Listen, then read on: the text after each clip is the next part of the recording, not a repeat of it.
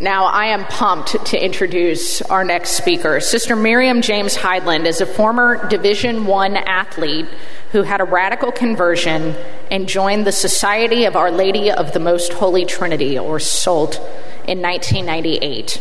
Her story has been featured on EWTN's The Journey Home, produced by my co-host, Matt Swaim.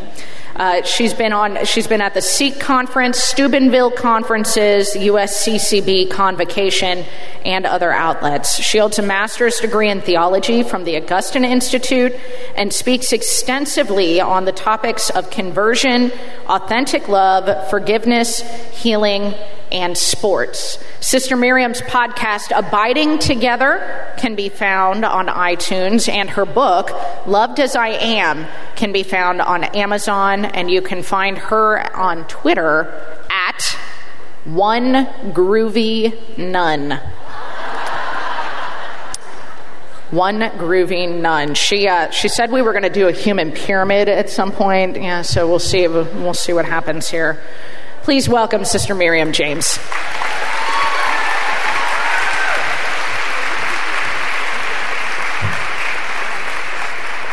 Thank you.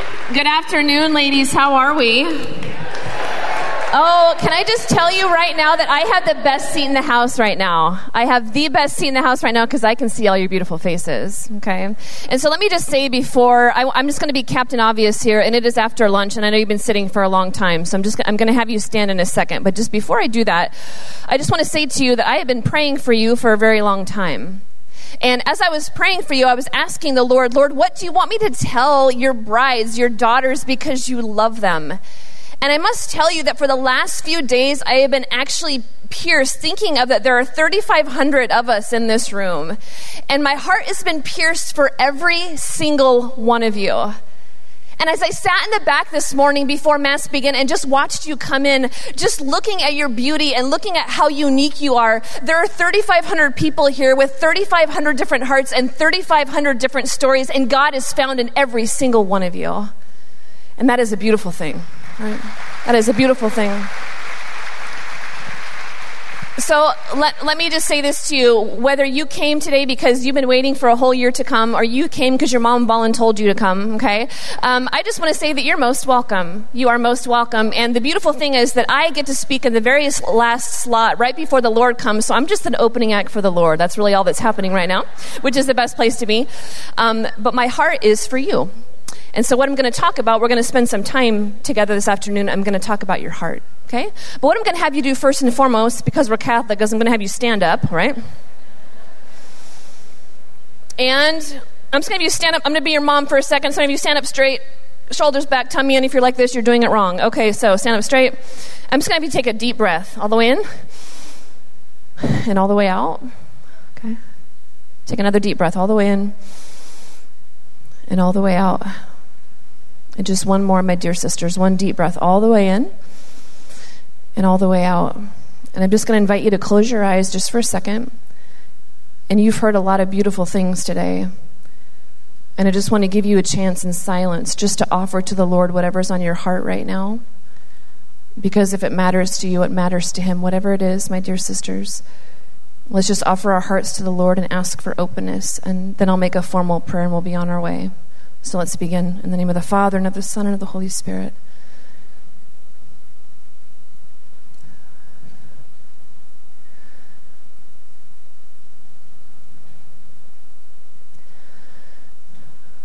God, Father, Son, and Holy Spirit, we thank you for this day. We thank you for the graces that you are pouring out upon each one of us. And Father, right now I ask for a profound blessing on every single daughter here. I pray for our hearts, Lord. I pray for an openness to be fathered by you, the good Father. And I just pray for any healing in our hearts that needs to be healed from our fathers. Lord, I pray that you would melt our hearts, open our hearts, and reveal to us who we truly are. And Jesus, you are the lover of our souls. You are the bridegroom of our souls. You are the man who pursues us and who sees us and who understands us. And I pray that we would just allow you a little bit more close today to the core of our hearts. Holy Spirit, I ask right now that you would come as the comforter, as a spirit of truth, that you would open our hearts, melt our hearts. And we just ask you, Mother Mary, our mama, you who are all beautiful, Mother, all beautiful. I pray that you would teach us what it means to be women, what it means to be mothers, that you would heal the wounds in our hearts with our own mamas, and that you would bless us, protect us, Mother, during this time, and intercede for us as we pray as a family. Hail Mary, full of grace, the Lord is with thee. Blessed art thou among women, and blessed is the fruit of thy womb, Jesus. Holy Mary, Mother of God, pray for us sinners, now and at the hour of our death. Amen. Our Lady of Victory, pray for us. In the name of the Father, and of the Son, and of the Holy Spirit. Give two people a high five and have a seat. All right. There you go. Okay.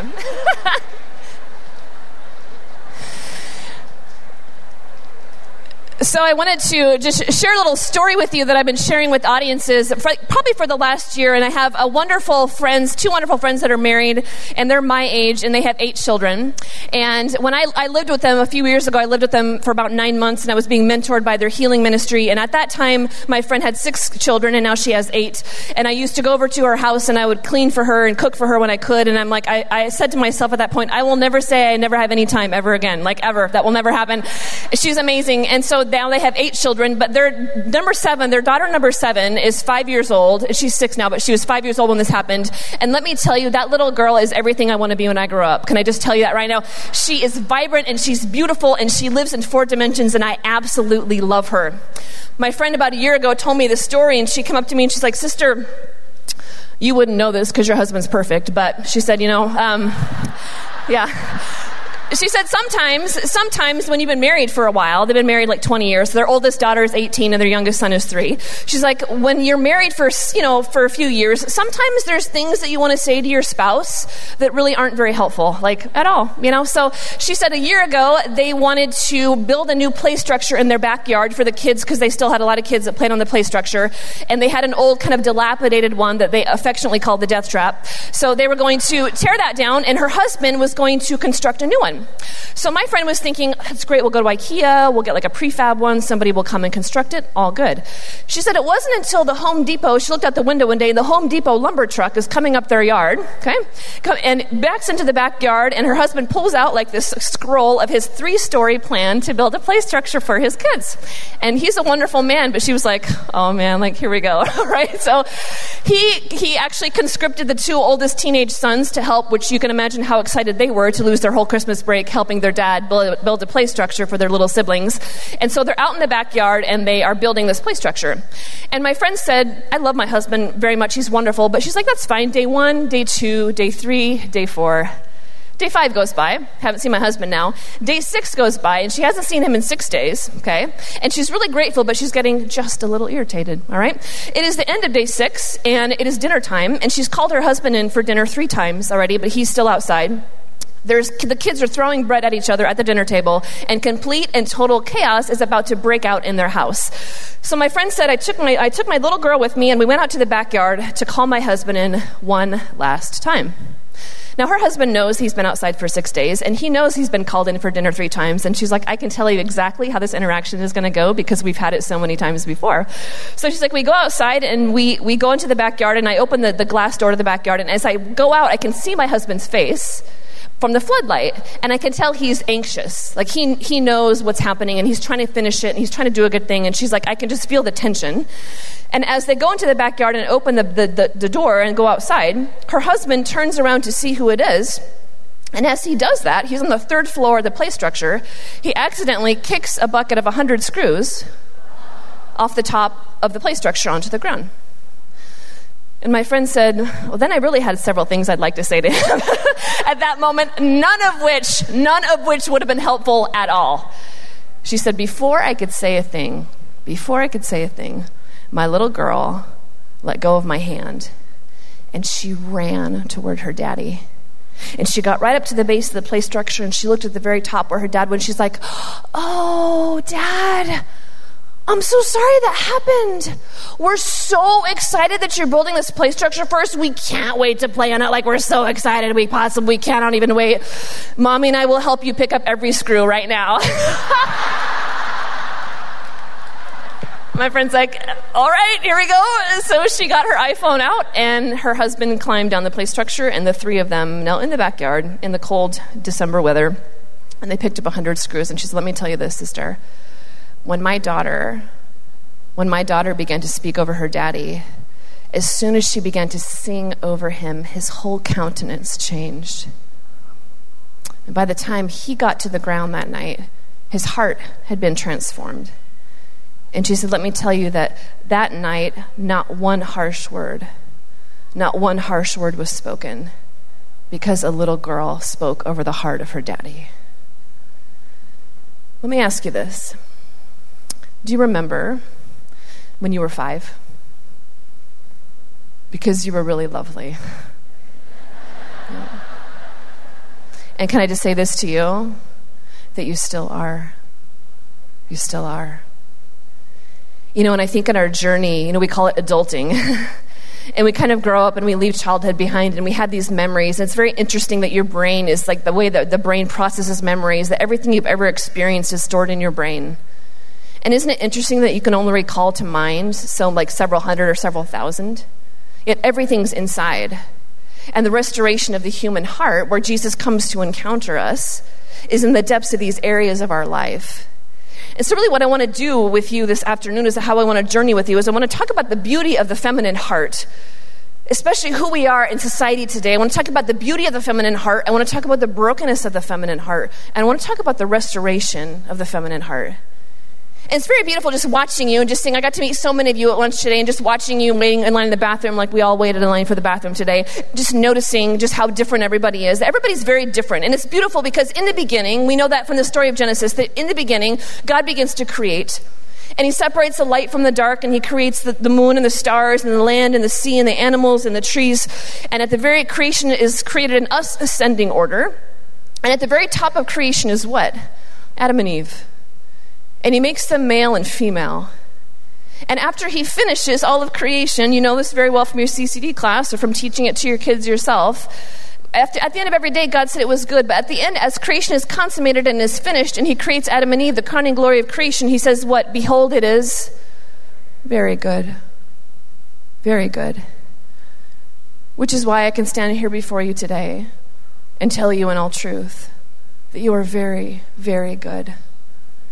And you might be in your mind thinking to yourself, sister, you have no idea. You have no idea what's happened to me, what happened to me at 5 years old.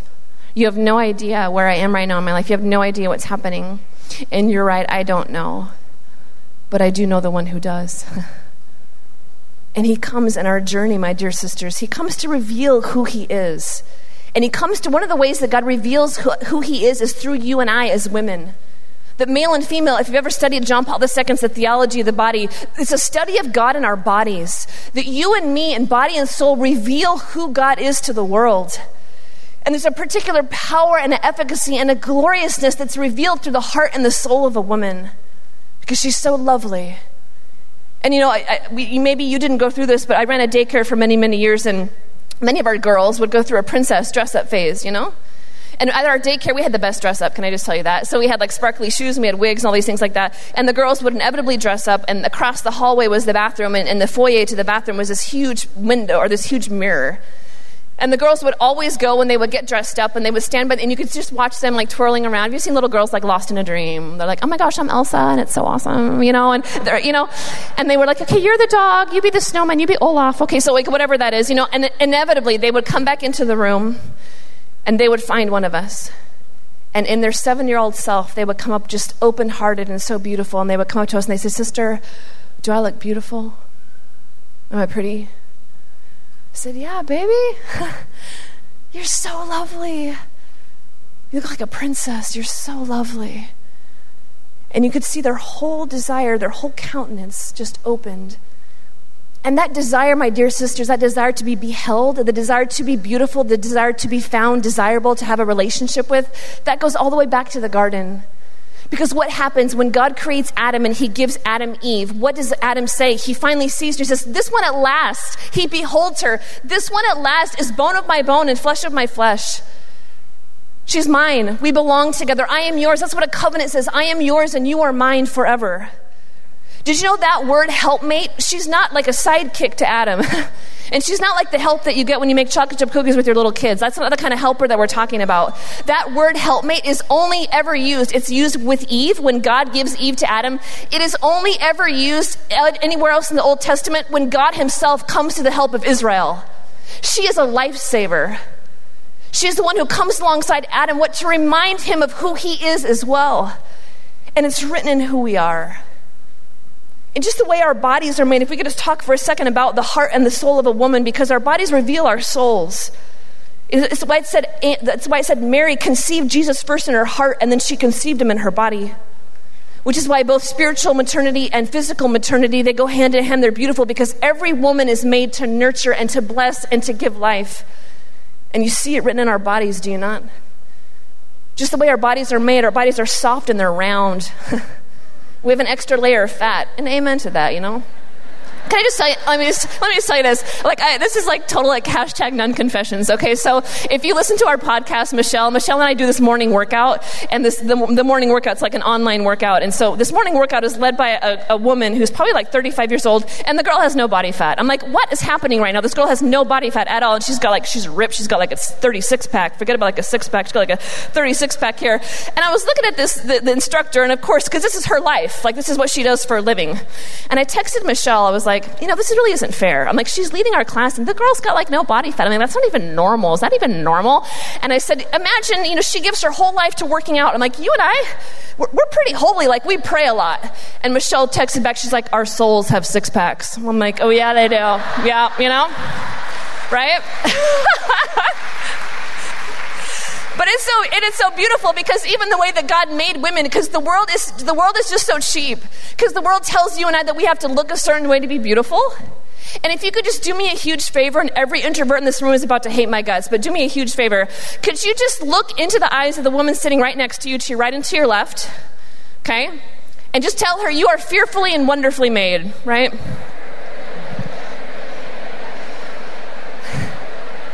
And if you notice how different she is from you. And yes and amen. And we as women, we come in different shapes, we come in different sizes, we come in different body types. And that's so absolutely beautiful. It is so beautiful. Even the way our arms are made, our arms are more round than men's. If you study even the skeletal structure of women, we usually smell better. That's usually also what's happening, We do. And we're meant to bring people into us. We're meant to bring people into us because the feminine genius of a woman in her heart is to see another person and to behold them and to attend to them. It is her attentiveness to the person. This is why you and I, right now in this room, if there was a little baby, say a toddler running around crying, every single one of us would be like, what? Well, where's your mama? What's wrong, baby? Where's your mama? Where's your mama? It's something within us where we want to attend to and care for another. And what we do in our bodies and our souls is we receive another, we nurture them, we make things better, and then we send them out on their way, right? That's written within us. Dr. Alice von Hildebrand, in her book on the privilege of being a woman, she talks about the receptivity of a woman because we're receptive. It's the way our bodies are made. It's the way our hearts are made. She said, far from being a passive receptivity in your life and my life, she's like, if we could just look for 1 second at the marital act between a husband and a wife, that in the marital act, the woman is not passively receptive. She's so receptive that if it's in God's will, she receives a microscopic seed from her husband and she gives back an immortal soul. What?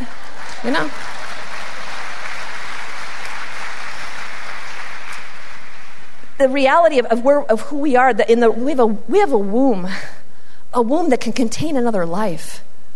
A womb that stretches, a breast that nurture. Even our menstrual cycles, our monthly cycles, it's a revelation of that love costs, that love bleeds, that love is painful. And that we as women have the privilege of entering into the deepest joys and the deepest sufferings of people's lives. And do we not know this? I think all of us in this room, maybe most of us, have remember the movie Steel Magnolias? If you guys remember that, when Julie Roberts was 12, I think, when that was made. There is such an epic part at the end of that movie where Julie Roberts, her character, has passed away, and Sally Fields, her mother, after the funeral, they're all in the cemetery. Dolly Parton, I mean, these matriarchs of acting even, and Sally Field in her character is struggling over the death of her daughter, and she finally tells her girlfriends, her closest friends, what happened when her daughter died, and she says, "My husband couldn't even be there; he had to leave." But I sat there with her. I sat there with her and I held her hand. And at that moment, I was privileged to know that I was there at the moment God gave her and put her in my womb. And I was there when she came into life. And I was privileged at the moment that I was there when she left. You see that in the beauty of Our Lady, in the heart of who she is. That we as women, we're attentive, we're kind, we have a deep intuition. Edith Stein talks about a perfect knowledge that you and I have to be able to perceive the whole situation and to know things about it. And it goes beyond just mere intellectual kind of supposition. But it's a way that you and I just deduce certain things. Like when you know things, you don't know how you know, but you just know. What happens, you go out to movies with your girlfriends and you come home and your husband's like, "How was the movie?" And you're like, "It was good, but something's wrong with Karen." And he's like, "How do you know?" You're like, "Oh, I know. Like, I know her. And we went to her favorite restaurant, and she got her favorite meal, and she pushed her food around all night long. But I know her." And she's like, I asked her how she's doing. She's like, good, busy. And you're like, I know her. So what are you going to do? Hope you're not going to Instagram her. You're not going to Facebook her. You're going to go to Starbucks, get her favorite $7 drink, right? And you're going to show up to her house, and you're going to knock on the door, and you're going to ask her how she is. And she's going to tell you, good, busy. And you're like, no, we're not doing that. No. How are you? Because women, we have the ability to receive another. It is said that when women make the house a home, right, we make the world more humane. And it is a glorious and beautiful thing to be a woman. For we remind the earth, we remind the world who we are called to be, the deep dignity and the preciousness of the human person. And that, my dear sisters, is written in the heart and soul of every single woman, whether she physically bears a child or not. It's written in her soul. And I think you and I, though, in our journey, we know these certain things, or we can sometimes aspire to them, or we see them in our hearts. But do we not also in our journey know a different story? And if you're a Father Jacques Philippe fan, in one of his books, he talks about the Beatitudes, and he has a really beautiful quote that I want to kind of use as kind of a backdrop to this. He says this. He says, this is gorgeous. He says, only intimate contact with the heart of Jesus can heal the hardness of the human heart. Right? Only the intimate contact with the heart of Jesus can heal the hardness of a human heart. Because I think we could all agree, if we have any area of openness and self-awareness, we could all agree that there is much beauty within us. But is there not also much sorrow? And I just had to deeply reverence Father speaking about the deep genocide and what happens in the human heart. Because we might not ever, God bless us all, we might never ever know something that horrific. But do we not know the brokenness in our own story, in our own families, in relationships, in memories that we have? There's a certain memory that I often share with audiences where my mom and I had a huge healing in our relationship. And my mom is one of my favorite people ever. I love my mom so much. And she's wonderful. She's 77 years old. She lives on 3 acres. She's got goats and chickens. And that woman kicks butt. Can I just tell you that? Like, she brings communions to the shut-in every Sunday and things like that. And at my mom's eulogy, whenever she passes away, I will tell this story that a couple years ago during Holy Week, my mom was like probably 74 at that time. This is my mother. This is my Agnes Heidland right here. She calls me on the phone. And my mom, like I said, she's President of Legion of Mary. And so she calls me on the phone. It's like Wednesday of Holy Week. And she's like, honey, something happened. I was like, what happened, Mom? She's like, both of my chainsaws broke this week. And I was like, what? She's like, yeah, my favorite chainsaw broke, and then my backup chainsaw broke. When is the last time your 74-year-old mother called to tell you that not one, but both of her chainsaws broke? And I was like, Mom, maybe the Lord's telling you, like, you don't have to cut anything down during Holy Week. Like, save that for the octave, I don't know. Like, just, it's okay, But my mom and I have had a huge healing in our relationship, and I had this moment with my mom, many years ago, where my mom and I are both at the beach, and I'm from the Washington state, like the Pacific Northwest, where we're all depressed, we drink coffee and wear flannel. So we're out there, it's the end of August, and we were at the beach, and sure enough, it was the Oregon coast, and it was 55 degrees and raining because it's Oregon. And so we went to daily mass that day, and we couldn't go for a walk on the beach because it had started to rain. And I tell this story very, very often, but we went upstairs to our condo. I found a cute little condo that overlooked the beach. And I opened up the window. As soon as we got inside, I just opened up the window, and as soon as you could do that, you could just hear the waves like crashing onto the shore. And we were watching people walk, you know, those few brave souls that were kind of brave in the rain out there. And you know when rain first moves in, you can smell it. And so we were both sitting there, you know, watching the waves and smelling the rain and just enjoying this moment. And we each had this massive cup of coffee, which every Catholic knows is the eighth sacrament. So we're sitting there, and I've had this moment. I had this moment, and I know you've had it too, where you say to yourself, "I wish time would stop right here. I wish it would stop. And I wish this beauty. I wish this intimacy. I wish this joy. I wish this moment would never end. I wish it would never end." And these moments, Pope Benedict writes about how beauty pierces our soul. And true beauty, what happens, it actually pierces our soul so deeply that it wounds us. And it makes us long for eternity. And every single one of you in this room, if you're thinking of one of those moments that you've had where you said to yourself, "I wish time would stop right here," it is God Himself calling us home. That as beautiful as this world is, the best of human loves, the best of human beauty, the best of everything on earth is only a foretaste. It is only a foretaste to what God has in store for us. Like that's what St. Paul says, "Eye has not seen, nor ear has even heard, nor has it even dawned so much upon us what God has prepared for those who love Him." That He isn't holding out on us. And that He's calling you and I home. And it's written in our bodies and our souls, my dear sister, the etching of God's beauty. Because a beautiful woman, first and foremost, is a revelation of who God is, and you are very beautiful. And that's what beauty does. Beauty heals. So the beauty that God has given each and every single one of you, that's written in you, that nobody else can bequeath to you or take from you, it is a revelation of God Himself, called to what? Not to bring people to ourselves or not to make us vain. It's called to be a revelation of heaven itself, where everyone is found in the heart of God. This is our life. But I think, like I said before, I think we could all agree that life hasn't always been like that. Like as Father Jacques Philippe said, it's only intimacy with God that can heal the hardness of our heart. And do we not have many moments, not that the moments that aren't, "I wish this moment would never end." We have so many moments where we say to ourselves, "I wish this moment would have never happened." Not unlike Frodo in the Ring, right? If you're a Lord of the Rings, if you're a Tolkien fan. What happens? Frodo begins to carry the ring, and he realizes that this ring is going to cost him his life. And he says to Gandalf, he says, "I wish the ring had never come to me. I wish none of this had happened." And Gandalf very wisely replies to Frodo, and he says, "So do all who live to see such time. But that is not for them to decide. All we have to decide is what to do with the time that is given to us." Because many times in our life, you and I have things happen to us, and perhaps you thought about them today, you went to confession about them today, and we say to ourselves and we say to God, "Why did this happen to me? Why? Why did you allow this to happen to me?"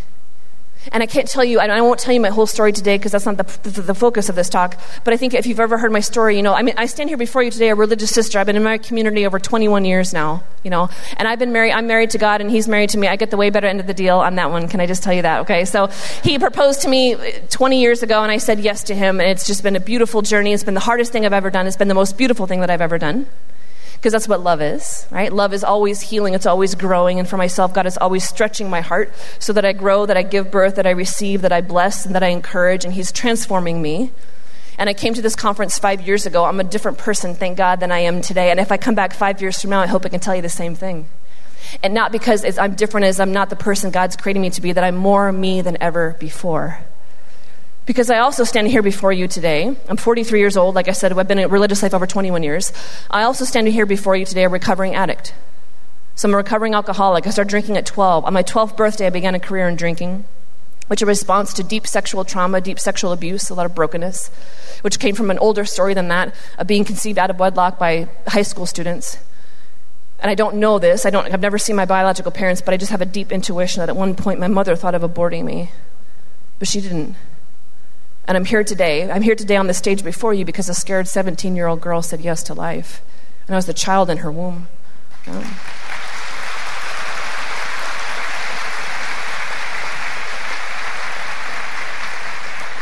And I was placed in a foster home for a few months, and then I was adopted. My parents were very wonderful, but we have to understand, like, there's these deep areas of brokenness in my life.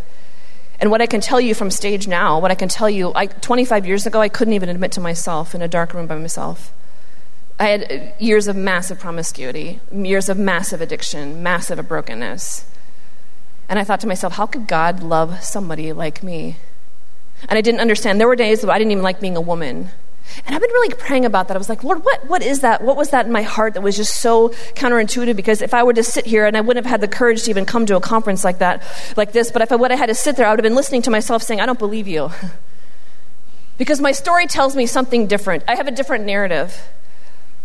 But many times our areas of unbelief, what we see in ourselves, like the resistance to love, what that's covering is areas of deep pain. Areas of deep pain. And many times, my dear sisters, those are secrets that are never spoken. And one of my favorite sayings in 12-step meetings is this: we're only as sick as our secrets, right? We're only as sick as our secrets. And boy, I had a lot of them. And in our journey, what we do is, because we're really good at women, we're really good doing what we do. We're really good looking good at doing it, you know, and then making it look like we're not even looking like we're good doing it, but we're doing it. That's what we do, you know. So we kind of show up to life and we don't tell anybody our story, or we become, you know, all these areas. Instead of living in our receptivity and allowing God to come and heal us, we have all these fig leaves, not unlike Adam and Eve. And our fig leaves vary from person to person. But they vary from anything from, you know, being tremendously gossipy to judgmental to self-righteous to critical to demanding to being completely despondent or lustful or broken. I don't know what that is for you. We all have them. And it's what? It's our ways of coping with the deep pain inside. St. Julian of Norwich said this. She said, when God sees our sin, he sees our pain. When God sees our sin, he sees our pain. And this woman came up to me some time ago, because I just hear a lot of stories. I hear stories from priests. I hear stories from sisters. I hear stories. I mean, I've journeyed with so many people, and I hear so many stories. There's nothing I could ever hear that would shock me or embarrass me or like that. And this woman came up to me some time ago, and she said, Sister, she's like, I've been married 20 years. And she's like, my husband and I have 6 kids, and I've been having an affair for 2 years. And my husband knows about it. I listened to her story, and just, she's, you know, just kept saying, I don't know what to do about it. I don't know what to do about it. And then, like, in this moment of searing honesty, she looked at me and she said, can I just tell you that the guy that I'm having the affair with, he tells me that I'm beautiful. And he asks how my day was. And he's kind to me. And she's like, my husband hasn't done that in years. And I just said, oh, okay, can we just stop right there? Can we just stop? Let's just stop with your heart right there. Because this decision that you're making, it's destroying you, and you know it will destroy you. You can't, you know that, you know exactly what needs to be done. You can't continue on this. You have to cut this off.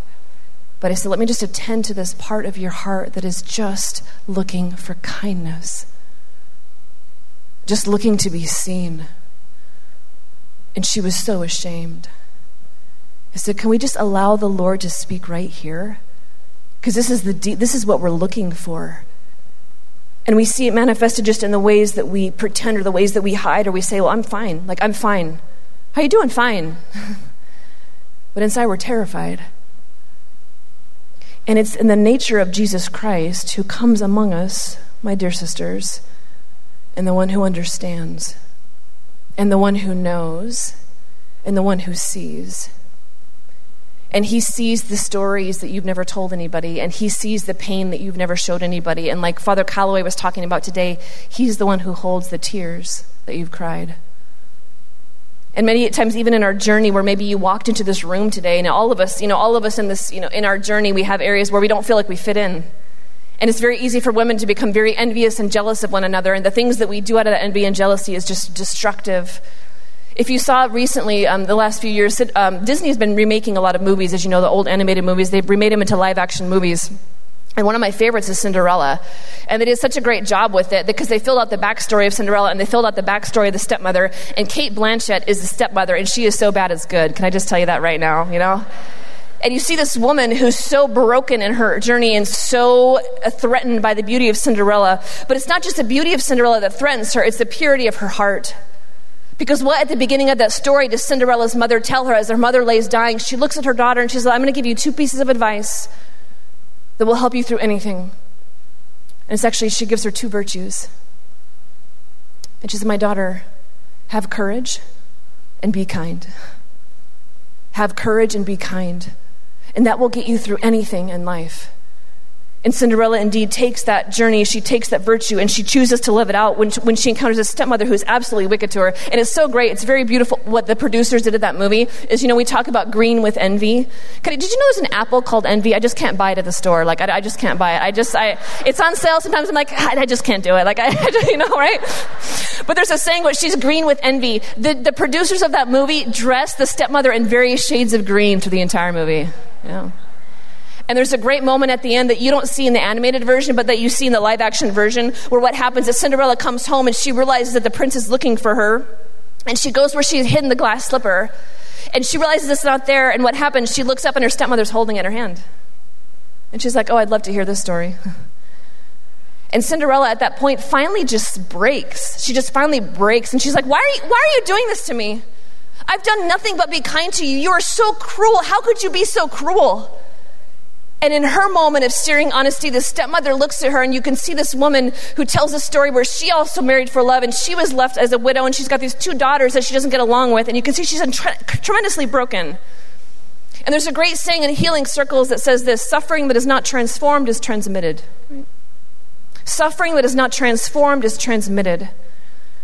So I can guarantee you this, my dear sisters, and I say it as much to myself as I say it to you. Anything in your life where you've encountered suffering that has not been transformed by the love of God will be transmitted onto everybody else around you. And sometimes it will be transmitted vocally and overtly, and sometimes it will be transmitted covertly. Sometimes it's just transmitted because our hearts have been so broken, we're not free to love the people around us because of something somebody did 20 years ago. This is such an important journey, such an important journey. In that moment, what happens, the stepmother looks at her, and as Cinderella's like, why are you doing this? I don't understand. Why are you doing this? And the stepmother looks at her, and she's like, I'm doing this because you're good, and you're kind, and you're young, and you can just see her almost break. But instead of her heart breaking, she takes Cinderella's glass slipper and just shatters it onto the ground so she can never be found by the prince. I think in our journeys, we know some of that. We've been on the receiving end of that, and we've been on the giving end of that. To other women, to our spouses, to people we work with, to our children. We see that. We have a choice, like Father was saying. You and I have a choice whether we're going to continue to pass that brokenness on or to choose another way. And I think you know very well the beauty of how Cinderella ends. If you don't know how that ends, ask somebody, because I don't know where you've been your whole life, okay? But, all right. Because why is that story familiar to us? If Bishop Robert Barron, when that movie first came out by Disney, he did a commentary on Cinderella. He's like, why is this story popular generation after generation after generation? About a girl wrapped in love, and suffering happens. And then what happens, then her father dies, and then she's kind of given over to the slavery of a cruel master who belittles her, who renames her. Her name is Ella. And her stepmother and her stepsister remain her Cinderella from the dirt. And what happens, a prince falls in love with her, and not only does he fall in love with her, he will stop at nothing till he finds her, and not just till he finds her, but till he weds her to bring her into his father's house, into his father's kingdom. He said, does that sound familiar to you? It's called salvation history. It's our story. And this is why you and I in our life will never be satisfied with mediocrity. This is why, let me just say this to you right now. If you're listening to me right now, and you're saying to yourself, that sounds really wonderful, but my life is not going to change. I'm going to go home today and my marriage is not going to change. I'm going to go home today and my kids haven't talked to me in 20 years. They're still not going to talk to me. So what does it matter? And I tell you this, that it does matter, and that is not the deepest desire of our human heart. Our deepest desire of our human heart is to be consumed by love forever, and love never fails. Never fails. And especially, and in this moment of history, my dear sisters, why is Satan working so hard to thwart women? That we are at war with our own bodies. We're at war with the children in our womb. We're at war with one another. It's like this culture of outrage. Why? Because he knows a woman who knows who she is, who walks in the truth of who she is, and allows Jesus Christ to come into every single area of her brokenness. He knows that she bears the image of the mother of God, and that woman is fierce, and that woman brings grace to the world because she's full of grace, and you and I are made to do the same. And we know it. We know it.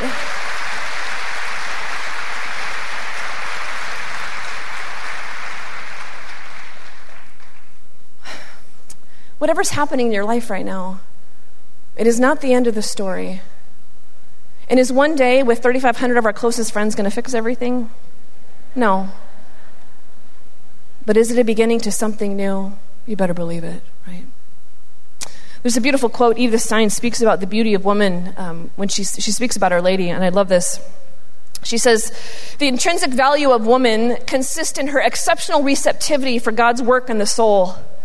For an understanding of our unique feminine nature, let us look to the pure love and spiritual maternity of Mary. This spiritual maternity is the core of a woman's soul, this area where we bring people into us, we allow them to grow, we nurture them, we shelter them, and then we send them out.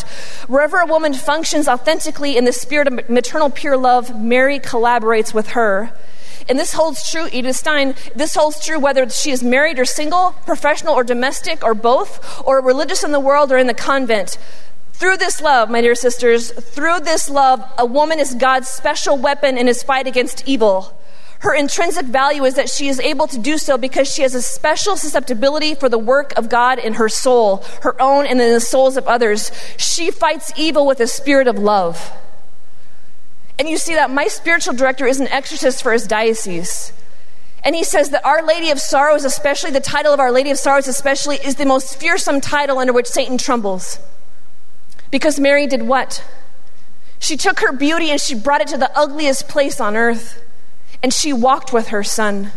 And she didn't cower, and she stayed with him. And she brought her beauty, her comfort and her beauty. And she stayed with him the entire time. She did not return evil for evil, nor insult for insult. That woman stood at the foot of the cross and forgave those who were crucifying her son. And she knew who her son was. And how many of us, if you've seen The Passion of the Christ, remember the moment when she's walking with her son and he falls for the third time? And it's so poetic the way Mel Gibson did it, is because he actually puts it in slow motion and you see Jesus falling and Mary's watching him fall. And as she's watching him fall, she has a memory of when he was a little boy. And in her memory, she watches him fall into the dirt, and in her memory, she takes off running. And in this too, she comes to and she takes off running toward her son. But in her memory, she picks up her little boy and she places him on her heart and she comforts him. And she makes everything better. But as she runs to her son, as he is bloody on the streets, and she gets right up to his face, she's not afraid of suffering, she gets right up to his face and she puts her hand on his face. This time she can't make it go away. But she offers her heart to his. And he places his hand on her face, and in the words Mel Gibson places in the mouth of Jesus is from the book of Revelation, where he says, "Mother, I make all things new." All things new. So in your journey and in my journey, God is drawing near to each one of us right now. Whatever your state of life, however old or young you are, and there's something the Lord wishes to speak to you, something he wishes to impart to you. And I tell you, and I just mentioned to you, like in the last, I've been in religious life, in the last 14 years, I've had a deeper area of a healing journey where I hit bottom like 14 years ago, and I was like, I can't go on like this. I can't go on.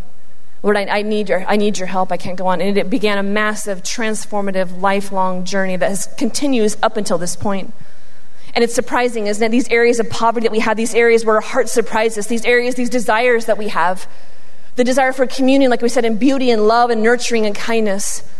And we also see how that desire is lived out and how the other side where it becomes very, very broken at times. And can I just tell you, my dear sisters, whatever your symptoms are, whether it's that woman having the affair, that's just a symptom. Whatever your symptoms are, whether it's anger, whether it's bitterness, whether it's coldness, whether it's lust, maybe your husband's addicted to porn, or maybe you are. Whatever that is happening up here, whether it's self-righteousness, it's always something at the bottom of the root of the tree. And I tell you this, about a year ago, I had this experience where I was I was at this really large conference that I've been recently telling this story, but I was in this very large conference in the lobby of the Hilton, and it was a lot of very, very well-known people there, and I won't tell you all the details of what happened, but I was there that night, and I was, just the Lord had already been working in my soul, and I knew God was doing something very, very deep in my soul.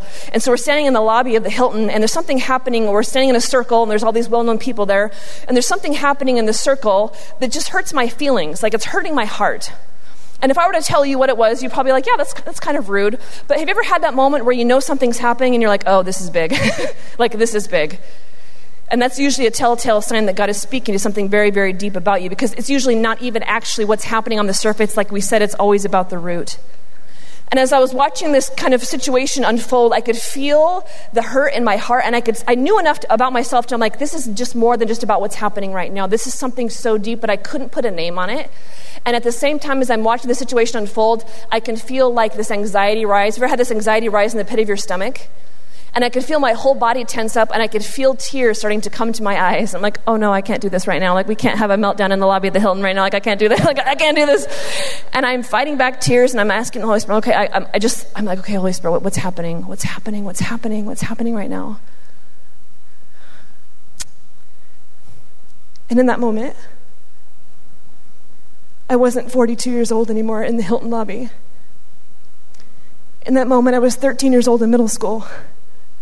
Because something happened to me that was exactly the same thing when I was 13 years old in middle school. And when I was 13 years old, I was skinny and I had braces, and all the boys picked on me. And I was also just recently coming out of sexual abuse. I hadn't told anybody. I'd already started drinking. My life was a disaster.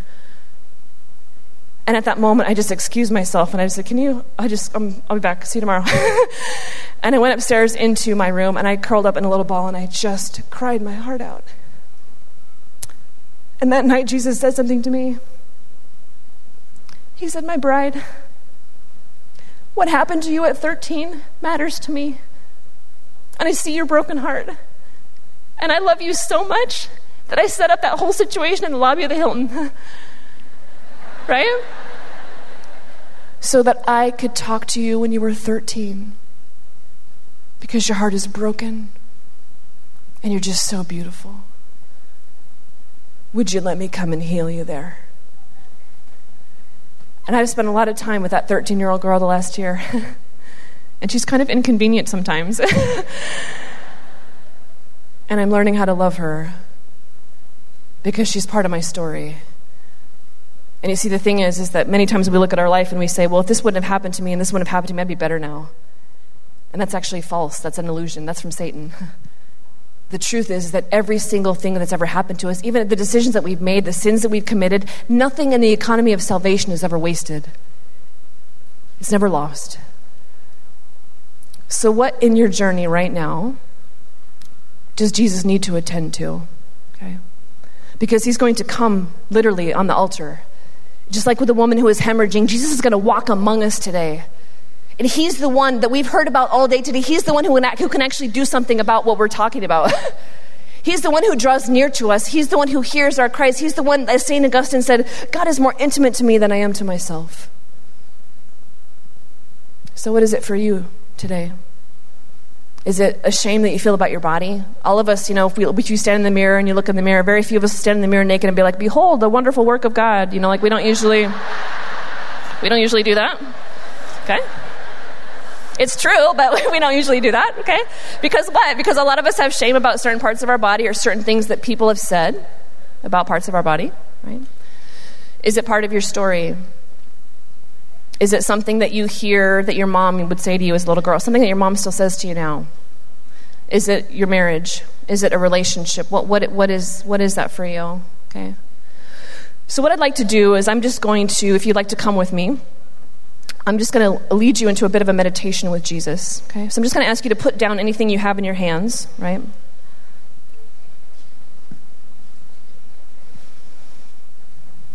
And you're most welcome to come along if you want. If you don't want to, you certainly don't have to, but you're welcome just to intercede for us. But as Father Jacques Philippe says, it's only intimacy with God that heals the hardness of the human heart. And I know that for all of us today, myself included, there's places that Jesus very tenderly desires to draw near to. Okay, so I'm taking a deep breath. Okay, all the way in. all the way up. So I'm going to invite you guys just to close your eyes. You're listening to St. Gabriel Catholic Radio's live coverage of the 2020 Columbus Catholic Women's Conference on WVSG Columbus and WSGR New Boston, Portsmouth. And it could be your favorite place. And it can be in the countryside, it could be in the city, maybe along a lake or a beach. Maybe you love the fall or you love the summer. Whatever that is for you, just your favorite place. I just want to invite you just to imagine yourself walking.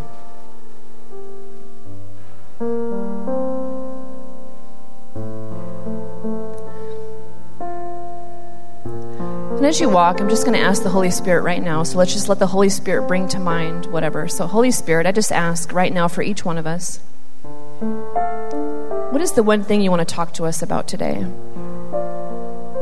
Maybe it's part of our body. Maybe it's a fear that we have of being a woman. Maybe it's a memory from the past. Maybe it's areas of deep unforgiveness.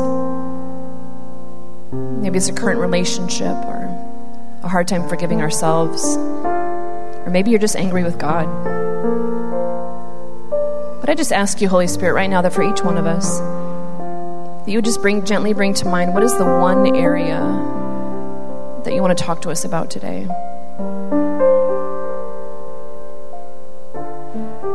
I'm just going to invite you not to self-censor, okay? Just so let that come to the surface.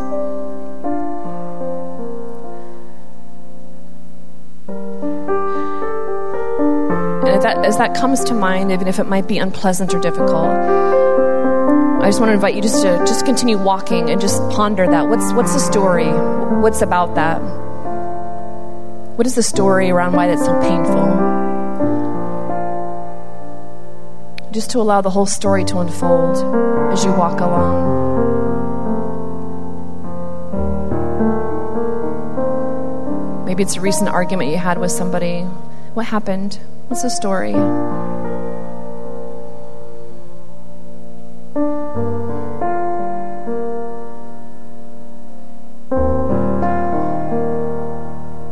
what does that feel like in your body as you walk along? Sometimes we feel maybe heavy of heart or it feels deep in our stomach. Maybe you feel tension in your shoulders. What is that like for you? Just to notice where your body holds that pain or holds that sorrow. Just continue walking.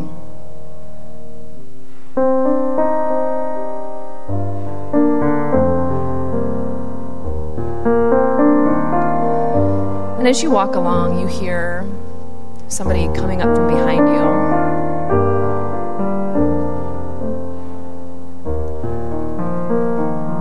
And as you look over your shoulder, you see that it's Jesus himself. And his face is one of immense kindness. Immense kindness.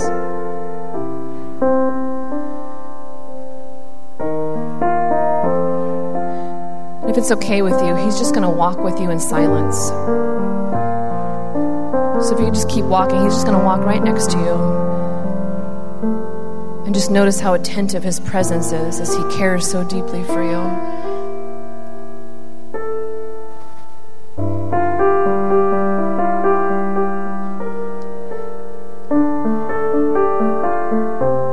What is that like to walk side by side with the Lord as you ponder this area in your heart?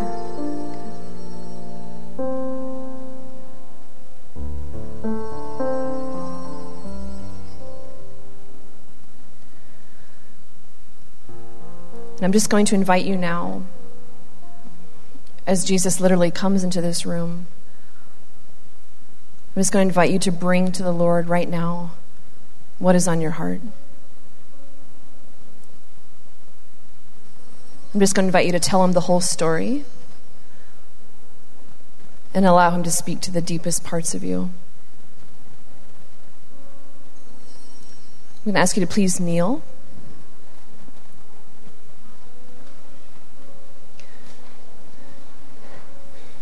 Just to allow the one who loves you to speak to these very deep places. He's going to come and he's going to gaze upon us.